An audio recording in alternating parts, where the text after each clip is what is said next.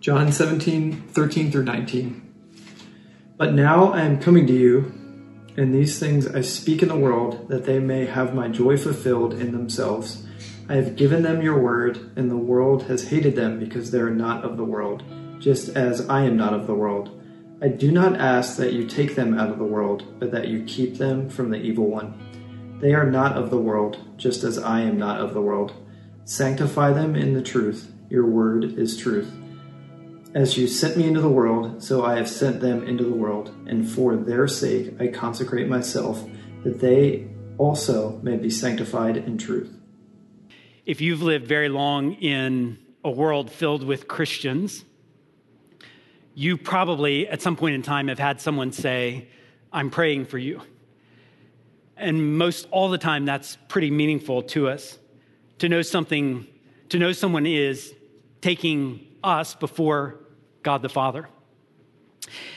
But what if you had a face to face encounter with Jesus Christ Himself? And what if you heard Him say, I'm praying for you? What if you were in a room and you heard God the Son mention your name to our Heavenly Father? That is not a, hypothetical scenario. That is what is happening in John 17. That's almost enough to just stop right there. If we know, like, okay, Jesus is praying for us. We have tons of questions, but it's almost enough to just know Jesus is praying for disciples like me. I'm going to be okay. But I get curious and I want to dig deeper into John 17 and say, if Jesus is praying for disciples like me, then what is he praying for? What is he talking to God about for our benefit. And so we're going to overhear Jesus in his conversation with the Heavenly Father. And we're not being rude because someone actually took notes on that conversation that Jesus was having with the Father and they recorded it, and here we are. So let's listen in. But let's just make sure we have a moment to take in the backdrop here. Jesus is in a room an evening with, with the followers before, the evening before he was betrayed,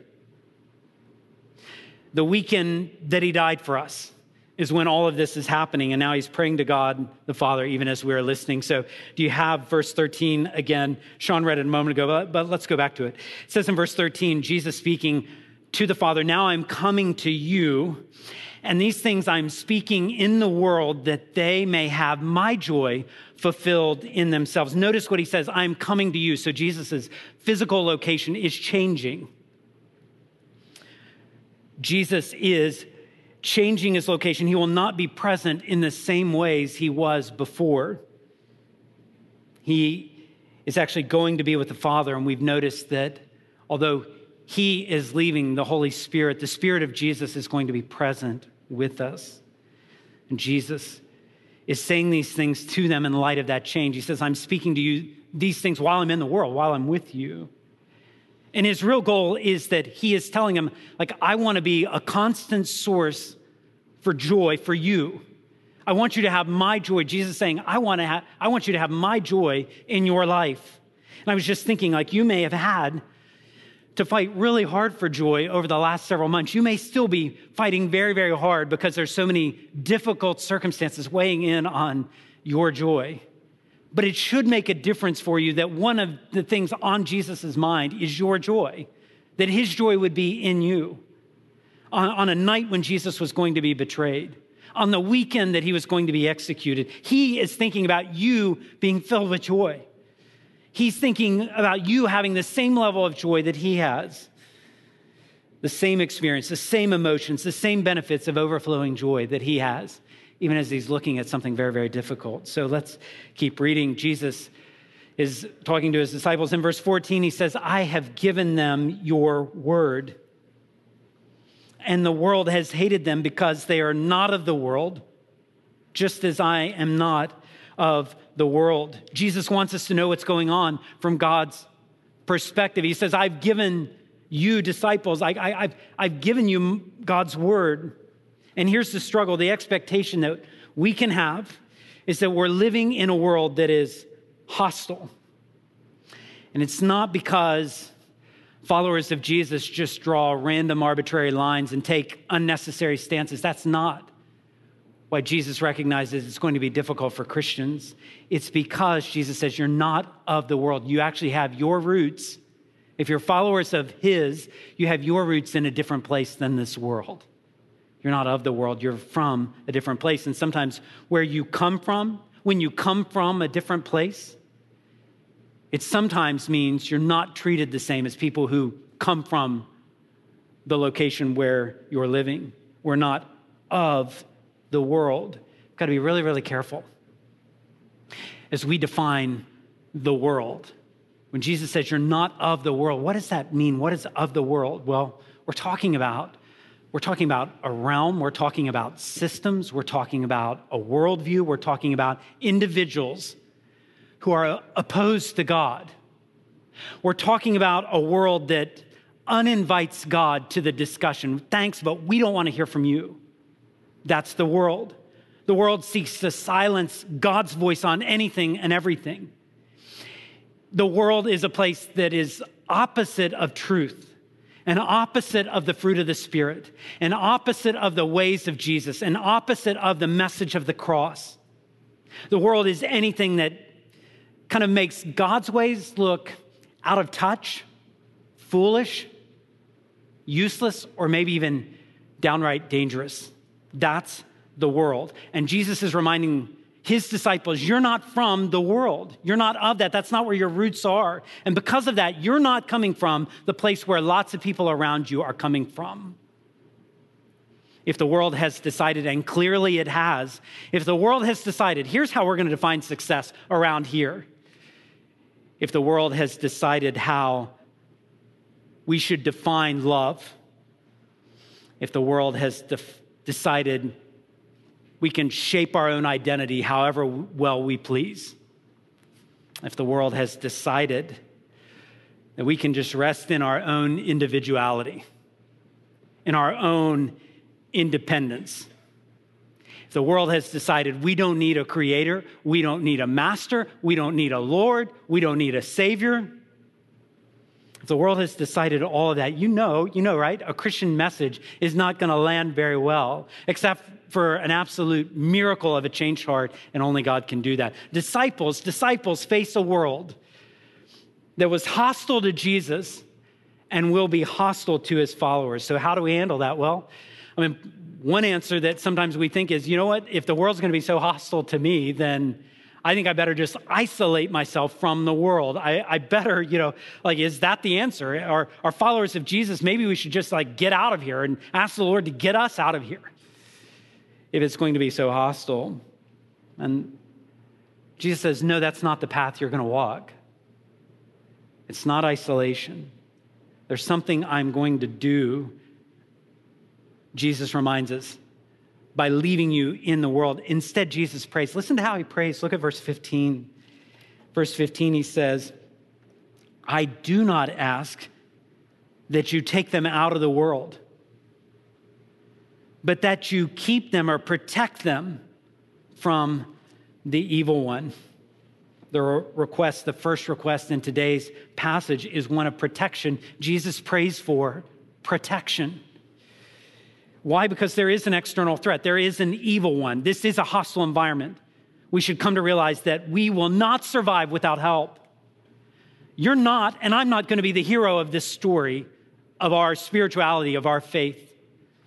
Not as we walk with Jesus. We need help. And only the prayers of Jesus are going to cause us to be safe. It's not going to be just about my determination, my strategies, my outsmarting the evil. one. that's not what it's going to be about. It's going to be about Jesus coming to our aid and protecting us. Think about the protection we need.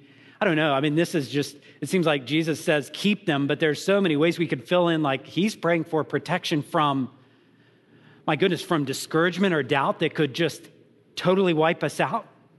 So you get some critical diagnosis, you get, you get cancer, your spouse has Alzheimer's, you, you're dealing with loneliness, maybe even during this pandemic. And in the place of all that discouragement and doubt, he's praying, protect them, protect them, Father, that they, that they actually would have encouragement come their way, that they, they might be filled with all joy and peace and believing. Protect them. Father, protect them from deception because we know that the evil one is just a father of lies. And He will plant things in our heart that get us off track. Protect them, Lord. There's so much, there's so much people that are, so many people that are peddling all sorts of things. And it's hard to discern, like, what's truth here? And Jesus comes to our defense and says, Father, protect them, keep them. Lord, where there is deception and error, give them, give them an understanding of the truth. Protect them. Protect them from division. I mean, we know how fractured our world is. That's not hard to see. But that can creep into the people of God, the brothers and sisters that we've been made one in Christ, but how easily we could divide. So Jesus is praying, protect them, keep them together. Let them be different here. Protect them, protect them from distraction. My goodness, we could fill our lives with endless, meaningless things. We could do it all day. There's so many things that are just worthless that could take our attention for hours. Protect them, keep them focused on the things that are going to matter forever. Protect them from defeat and destruction. I think of peer pressure, and that's not just like, yeah, middle schoolers need to really be on guard because it's a hard world out there. It's like all of us, right? So much pressure to think a certain way because that pressure keeps coming and coming. Protect them protect them, keep them safe, give them ways of escape, give them give us light in our blindness, discipline when we get off track. Give us relief when we're bowed down with oppression. Give us hope when we are at the end of our rope. Jesus knows that the evil one wants to devour us, and he is glad to pursue a quick attack or a long, slow war of attrition. It does not matter to him. He wants to destroy us, and so Jesus is praying for us. And what struck me even this morning as I was kind of thinking through Jesus praying these things is our Heavenly Father and His Son, Jesus Christ, they both know us in and out. So when Jesus is praying for me to be kept safe, He knows all of my fears, He knows all of my strengths, He knows all of my weaknesses, He knows all of my vulnerabilities, He knows all my doubts. And He prays perfectly for Curtis Hill, and he prays perfectly for you to be held, to be kept safe. Your Savior is praying for you, and I hope you have that kind of assurance today. I hope you know that you have been prayed for. That's why a, a, passage like 1 Corinthians 10 13 could be so helpful to maybe even memorize that God is faithful and he will not let you be tempted beyond your ability, but with temptation, he'll provide the way of escape that you may be able to endure it. Or maybe we need to be reminded of 1 Peter 5 8 that says, Be sober minded, be alert, because your adversary, the devil, is prowling around like a roaring lion. He is looking for whom he can devour, but you can resist him, firm in your faith, knowing that the same kinds of suffering are being experienced by your fellow believers throughout the world. And the God of all grace, who called you to his eternal glory in Jesus Christ, he himself will restore and establish and strengthen and support you after you've suffered a little while. Even if we're sifted like Peter, Jesus is praying for us, and we will not be destroyed. Jesus prays for our protection, but I want you to see how he prays for us in another way. And you think about this, all right? It's not hard to imagine. If we know, if you know, I know, okay, we're going to be hated by the world because our roots are not here, then maybe we just, maybe we can get some relief by blending in. Maybe if we don't talk so different, look so different, have values that are so different, maybe that will mean we don't experience quite the hatred that we would. So maybe we're tempted to find a way to improve our favorability rating with the people that we're around. Maybe if we just do this, don't do that, say this, not say that, maybe we won't have to look that different. And Jesus anticipates that this may be a defense mechanism we might have, and he prays some more. Again, he's praying for you, and that's why in verse 16 he, he reminds us they, meaning us, we're, we're not of the world, just as Jesus was not of the world. But then he prays this, and I want you to hear this. He says, Sanctify them in the truth. Your word is truth. the second request in today's passage, Jesus is praying for contrast. He is praying for us to look different. He is praying for the Father to, and the word he uses is sanctify, which maybe that's a, a, an unfamiliar word to you, or maybe you've heard it in church, but you're not sure exactly what it means. He's, he's praying basically, cause my followers to be set apart. Let there be a contrast between them and the world. Keep them dedicated, mark them off for a different purpose, sanctify them.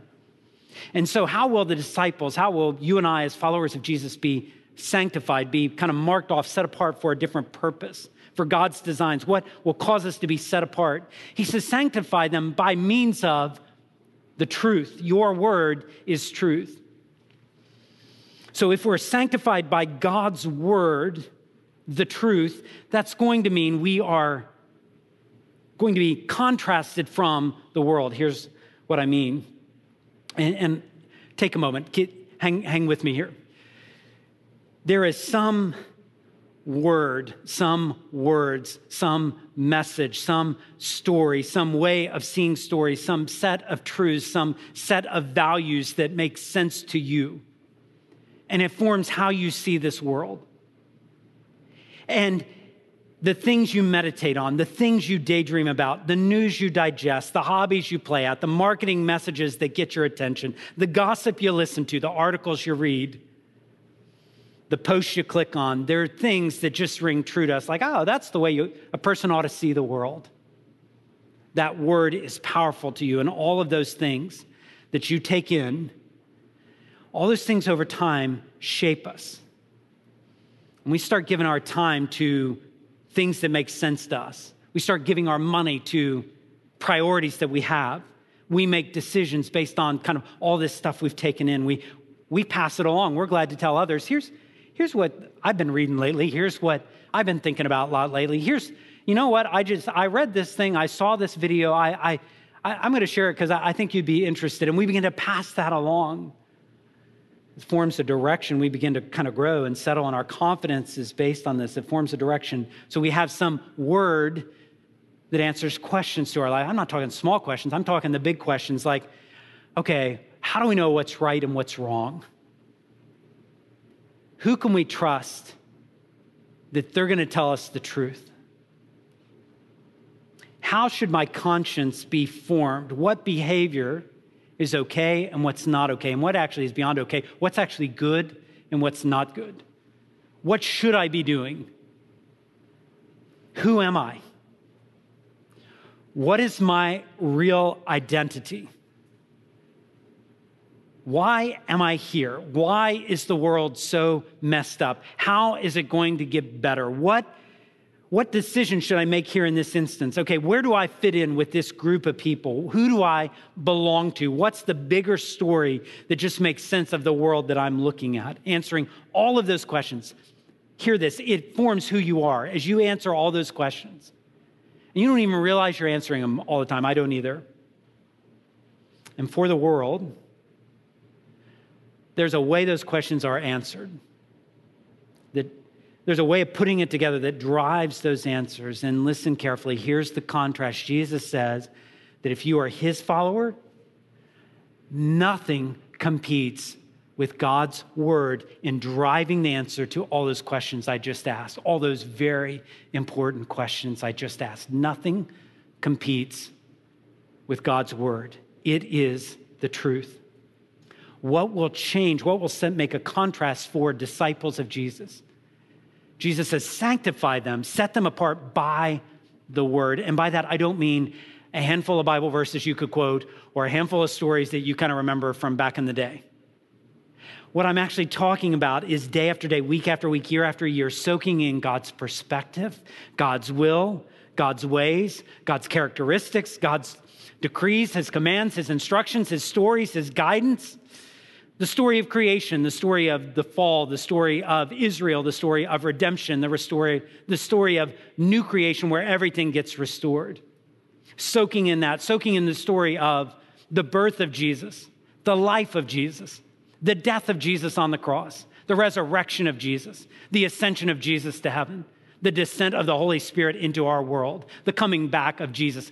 Forming your life according to that story is going to make a difference. It's going to set you apart as followers of Jesus. We're sanctified by that truth, by absorbing all that.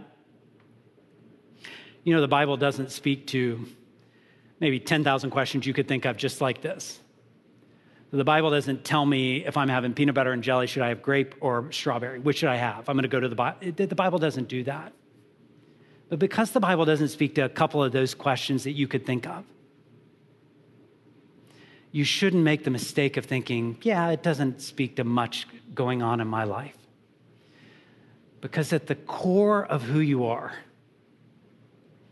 is God's word speaking. I wonder, I wonder, it pushes a question Am I spending time in my day exposing myself to the truth of God's word so that it could have a sanctifying influence on my life, setting me apart? If Jesus is praying about it, then I should be concerned about it as well. What does that look like? If the Father sent Jesus as the Word, and if one of Jesus' top shelf priorities was to communicate the words of the Father, then on June 28th, I wake up and being set apart by means of God's word coming into my life and influencing me is a priority. And when I wake up on June 29th, it's another priority. And whether you're 13 or whether you're 93, it's a priority if you're a follower of Jesus. And whether it's 2020 or 2025, it's a priority that you are taking in God's word. It's the same if we met Jesus tomorrow. It's the same if he came, comes back and doesn't come back for another century. Something is going to drive. Something is going to drive how you see the world. You're going to pull it all together and go, I think it makes sense for me to do this. Something is driving that. Is it, is it friends? Is it social media? Is it blogs? Is it hobbies? Is it sports? Is it a news feed? Is it videos? Is it, is it something else? Is there is there in all of that sufficient time in God's word so that that's driving? I'm not trying to be a legalist, but I am trying to discern okay, if Jesus is praying for this, is my life situated where I'm getting voices into my life, where other people are speaking God's word into my life? Is that happening? Is that happening at all? Is it happening much? Do I have, do I have that kind of friend? Do I have that kind of voice in my life? And maybe the pandemic changed the easy access where you could talk to friends who care for your spiritual good and would bring God's word to bear. It may have changed your easy access to that, but it hasn't changed your need for that kind of refreshment. If you look around and you go, I, Curtis, I don't find those people, like, I don't know that I have many voices. I go to, you know, I go to work and I have family, but I'm not sure I have those kind of voices pouring into me. And frankly, can I ask you to do something about that? Could you take one or two steps? to just reach out, think through, okay, who could I reach out to? Because if this is so critical that I'm going to be set apart for God's purposes by means of His word coming into my life and changing everything, then shouldn't it warrant some time thinking through, okay, how can I change this dynamic if it's not happening? Is it worth the work? I want to ask you, is it worth the work for you to discipline yourself to be sanctified by the truth? You say, well, Curtis, if you're talking about, am I reading my Bible every day? Well, no, I tried that and I, I quit. And I tried it again and I quit. And I tried it again and then I, you know, I went a little bit further and then I quit. And I go, isn't it worth you trying again? Isn't it worth you spending some time? And, and I think this is one of those situations where you go, like, maybe the day shouldn't go by without you trying yet again, saying, Lord, I want you to speak to me. So here I am. I'm going to turn on, if, if you're not a reader, I'm going to listen to your word. If, if you are a reader, dig into God's word. Like, find a way, find a way to make this happen. I, I think we often find ways, if we really want something to happen, we find ways to make it happen. Am I exposed to God's word? Is it taking a hold of me? Because when it does, it's so able to break down strongholds. It's so able to correct and convict, to heal, to encourage, to restore. And over time, it begins to make my life a contrast. It's truth. It is like a hammer, it breaks things down. And it is like a flashlight, it shines light on a very dark path. And it is like ointment when something needs to heal and could get infected. And it is like bread and water when we're hungry and we're thirsty. Jesus is praying. And I sense even in his prayer, he's calling us to action like, spend time in my word. I've given it to you. We've heard Jesus' prayer. Yet, what I love in this passage is right in the middle of him praying for their protection, right in the middle of him being praying that they would be set apart for his purposes, right in the middle of that, he reminds the disciples of their mission. He says in verse 18, don't miss it.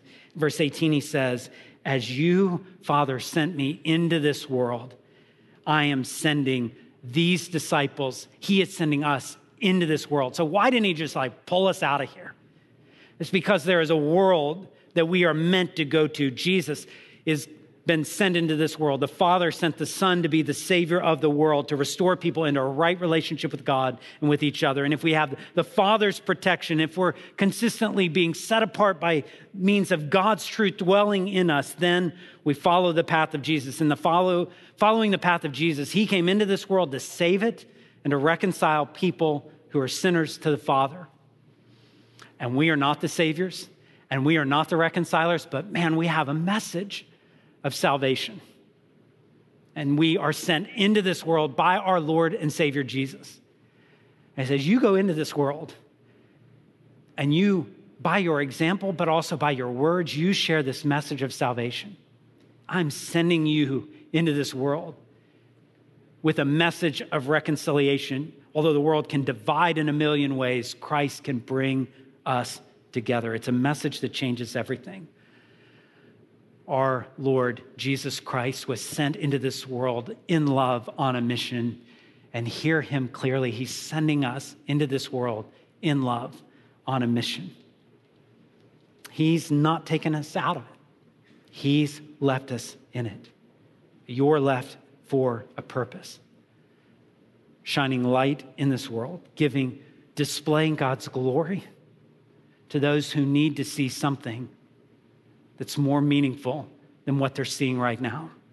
To tell this message to people who would be destroyed if it weren't for God saving them.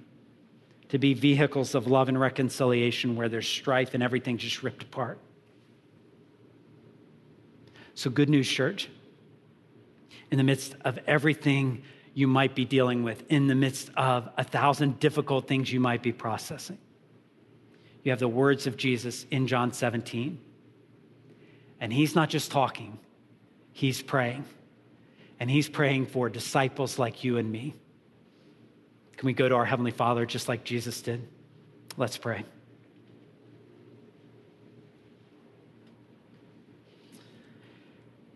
Father, how encouraging it is to hear the one who bled and died for us take time to pray for us. Thank you for the reminder this morning that we mattered to you and we mattered to him. So, the prayers that he prayed, we still need them today. We still need protection. And today, we still need to be set apart by your word, forming us where there's a contrast, where there's a difference. And the difference is a one that points people to how good you are and how great you are and how wise you are and how strong you are and how right you are and how just you are. So, Lord, let our lives, let the lives of Ogletown Baptists be lives that reflect that contrast in ways that draw people to the message of salvation in Jesus Christ. What more can we say to you than? We are so grateful to you, our Heavenly Father, and we are so grateful to Jesus Christ, your Son. We thank you for all that you've done for us. And we ask all this in His name. Amen.